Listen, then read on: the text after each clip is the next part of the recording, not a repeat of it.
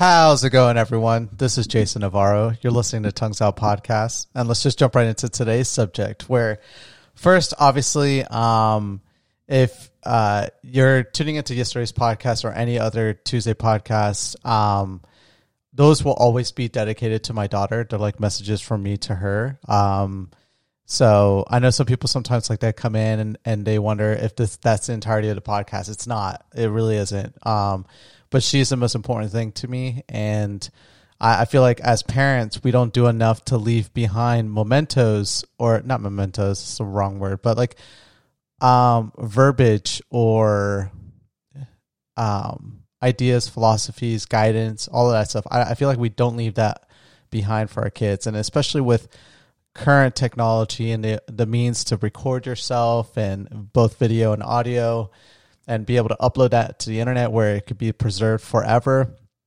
Essentially, I think more and more of us need to do that because um, I know personally from from close friends of mine that have lost their loved ones, have lost their parents. Um, that one of one of the more important and meaningful things to them is, especially if they've had a strong relationship with that person, is to have pieces of them always with them in their life and to always be reminded of just the the stories.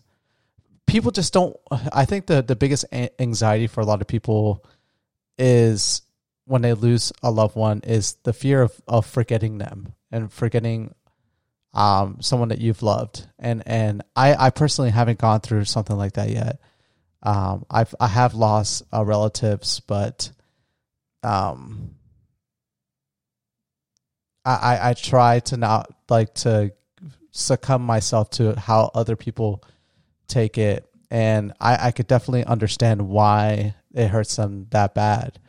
And it's because they, you know, they, they want to keep that person alive in, inside of them. And I, I think that that's the, one of the best ways to do it. And it, it's difficult to accept the realization that you're going to pass eventually. But I think, you know, once you realize that that's a reality for everyone, it's easier for to kind of just suck it up and and to do that those things. It's the reason why a lot of us don't have a living will, why a lot of us don't have life insurance. All of these things like we we don't want to think about like our our untimely deaths, but um it, it's it's a reality. It, it's just look at the history of of humans and 99% of all humans that have ever existed are dead now. Like it's um there's no such thing as someone that has lived for more I think the the oldest person ever recorded in history was like 120 years old.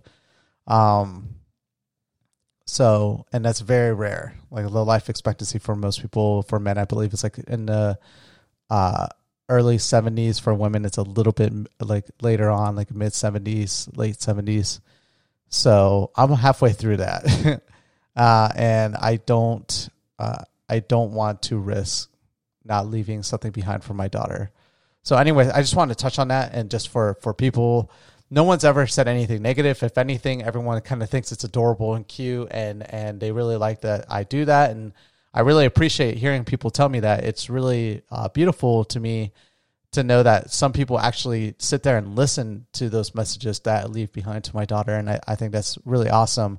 And I hope that it motivates other people to do something very similar for their kids as well. I, I really do think that it's very important that we all take some little bit of time out of our lives. You don't have to do a daily podcast like me, but if you can leave behind and just record something weekly, to leave behind to your kids, I think it, it's it, it will go a long way, and I think it ultimately will always be considered the best present you could ever leave behind for them.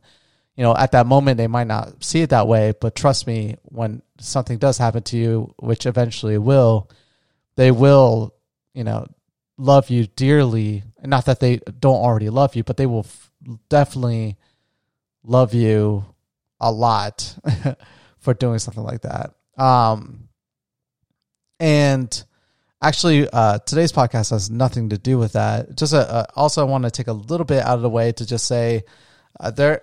I I think I speak for a lot of people, and I I told myself I'm not going to get into like high level politics uh, for a bit on this podcast. I think I've I've touched a little bit on on some of that stuff throughout the series, ongoing uh, series of my daily podcast. And actually, I haven't surprisingly because I tend to view myself as a very political person. Um, surprisingly, haven't done enough on politics, but I just I don't want this podcast to be solely about that. But I, I do want to say, out of honesty, that there is a, a part of me that was is like a sigh of relief, knowing that our the previous president is out, and that we have a new president in. That seems like they're they're or at least from verbiage from what they've said is their whole goal is to try to unite the people, and I hope that that's the um the the way that this administ- this current administration is going to try to tackle things and kind of meet halfway um, with with like people that that respect what it means to be American. Like I don't think uh, he should ever listen to any extreme perspectives, either from the left or the right. And if he if he meets halfway with the people that are not too ideological or not too far off from his perspective of thinking about politics, then I think that will go a long way for a lot of people that are moderates or, or centrist, people like myself who don't see on the polarizing perspectives on either side. They they I try my best to try to see if there's a way to kind of meet in the middle between two different people. I know that's not the way it is for a lot of people out there but I, I still think that those people make up a minority group of, of, of the population of America. It's growing because I feel like their their voice is louder than other people's, and so more and more people are are are choosing a side. And I don't think originally a lot of those people would be in that position to think that way. So I hope that this president kind of starts to bring those people back to more of a moderate perspective and show that you know both political parties can work together the two major political parties can work together um, i still believe that the two party system needs to end and i also uh, think that the news organizations need to go back to just doing unbiased news and to leave opinionated perspectives to like youtube channels or to a different subsidiary of like their main news organization. Yeah, I, I think that if you're going to be considered a news organization, you should not be allowed to have an opinion perspective on on pieces because and then I do think that there needs to be some uh, level of regulation by the governments on uh, social media and how they have direct control over the narrative spoken on their platforms. I think if you could do those three things, things will, will start to normalize again in America and we'll you know we'll get our country back from these extreme people that tend to just have a louder voice than the majority of us because they're the ones that are always shouting. Um, again, this podcast isn't about that point either, but I just wanted to bring that up. Today's podcast actually honestly was just going to be held just how they normally are talking about different things uh, current events that have occurred in, in recent times. But actually funny enough i just woke up from a nap and um, my brother has been living with me now for almost for two weeks now. It's so exciting um, to have my little brother back. Uh, he's been living in new zealand for a couple years and unfortunately he couldn't stay there any longer. And so he had to come back and i told him please don't go to florida move in with me. You know i want you to be closer to your niece. Uh, and it, will just be great to have you around. And uh, because i haven't seen him in forever. But i'm the only vegan in this household. My wife isn't a vegan. She kind of eats um, vegan food but that's not her predominant choice of food and so I'm like the odd man out in this house, but um, I, I, feel bad because I just had a conversation with my little brother. He um, uh, he's like uh, uh, eating machine, but he's like a super fit person. Like he's probably like he definitely got the better genes in that case. Um, like I'm more the talker. He's more like the um, the just like staying healthy and staying fit and and everything of that nature. And and I appreciate that of him and I think it's awesome that, you know, brothers can have two different perspectives on, on life. Um, so people that tend to kind of fit into that category, my old roommate was the same way as well. They're they're smart, you know. They cook in bulk um, because they have to consume a lot of protein and things of that nature. But I he didn't realize this, and I think I, I brought it up like in just a small conversation earlier when like he first arrived, but um, uh, he was today. He just like ordered a ton of chicken, and he was cooking it, and it woke me up out of my nap. Like I don't know what it is. It's it deserves its own podcast to just kind of delve into what science is starting to reveal about like gut flora. And if you don't know what gut flora is it's essentially your gut bacteria and how they have more of a dictation of your uh, of your health and your diet and of like your psychological perspective. Like we're starting to realize that that gut flora has a main like it's almost like the main factor in determining kind of who you are as a person like what you eat how you are as a person and how healthy you are. It's pretty it's pretty crazy to think about. And so uh, scientists are, are more and more understanding that gut flora and gut bacteria is like super important. And i don't know what it is. I think it's because i trans i've been a vegan for so long now and i've taken kind of that approach pretty hardcore that my gut flora is like completely um done with like animal products. Like I think psychologically and and just like my diet, like I, I don't ever see myself ever going back to eating meat ever again. It really does make me ill. And over the years, I've realized that like over time, like certain even just like the smell, the aroma of meats, just like just the meats being cooked or just being recently cooked, it really gets to me and it makes me ill. And uh, today, and like mind you, I have like uh, like I buy like really expensive filters for my house, and like I have like a um air filter, like a really nice air filter just from like my bedroom, just to make sure like the air is super clean for my daughter. That's another podcast in itself, like where I talk about how much of a of a germaphobe slash um yeah, just like everything type of person. Uh like I essentially like try to keep the air like super clean in this house just because like I'm always afraid like the long term ramifications of like what dirty air can cause to you and and and everything of that nature. So, and then I I think I like I might have allergies depending on like the the pollen season here in in Vegas. I don't know. I'm still up in the air whether if uh, that is the case or or if it's something else. But because of all of that, like I've I've taken the time to kind of like make sure that I'm filtering the air in this house. Well, this my brother cooking like almost like six pounds of, of meat. No, that's an exaggeration. It was like five, four, four pounds of chicken. He was cooking it all at once, and uh, I, I just, it's like I still can smell it in this house, and like my wife was like, I don't understand like what you're talking about, and like for everyone else, like it's just like normal, but for me, I don't. It's just so weird. It's almost pathetic to some degree that it affects me in such a way, but it really does. It's so weird how like me like can just make me so ill to my stomach. Like I, I just feel like gut wrenching. It's like it's the weirdest thing to talk about.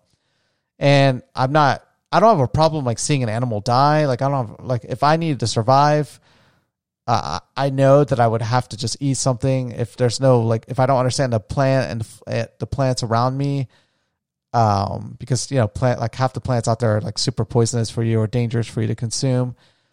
Um, like I'm gonna go for an animal and kill it and, and eat it, but like now I'm kind of afraid because of the sense that like I don't know if I would have to like kind of just overcome that and just like I know like when you go into like your survival instincts, like you're gonna be able to kind of block all those things out of out of your mind. But like I always think to myself like worst case scenario like am i prepared for like certain situations? And i know i'm not fully prepared in a lot of different ways but uh, i feel like i'm i'm more prepared than the average person.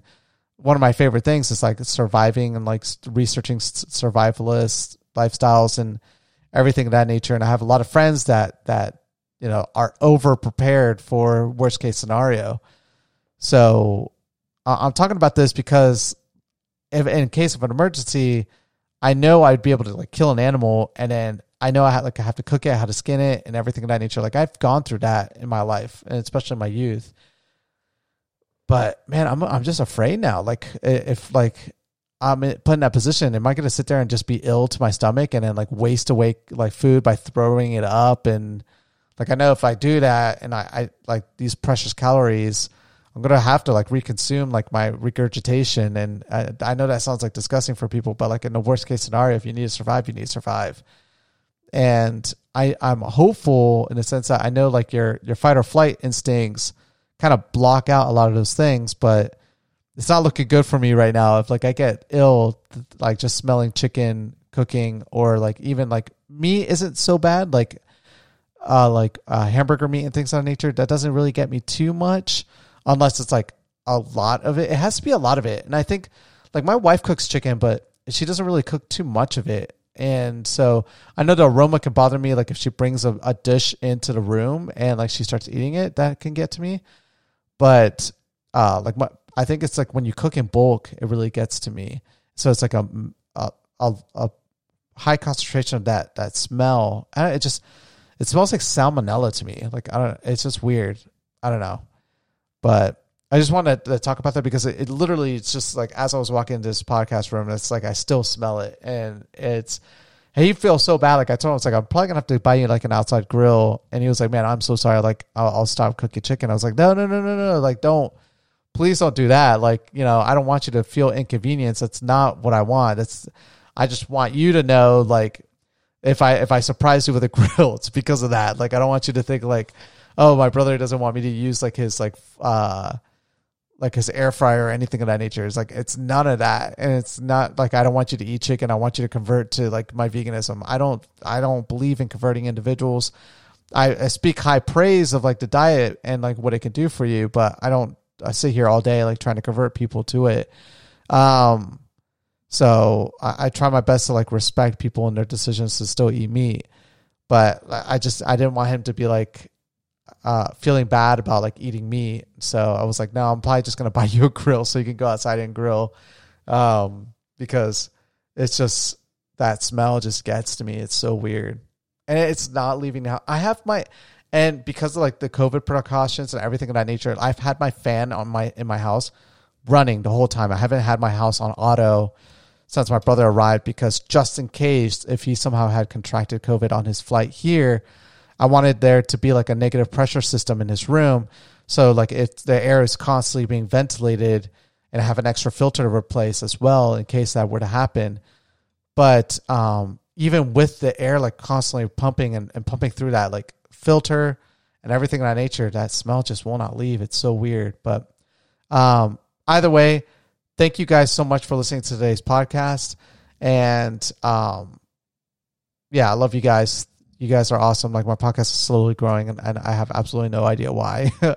but it, it it always gets me super excited when uh, seeing those metrics just go up and up because uh, I'm not I'm not trying to actively promote this. It's like more just like a, a personal uh personal diary in a sense, I guess. I don't know. But I love you guys. Thank you guys again for listening, and I'll catch you guys mañana. Peace.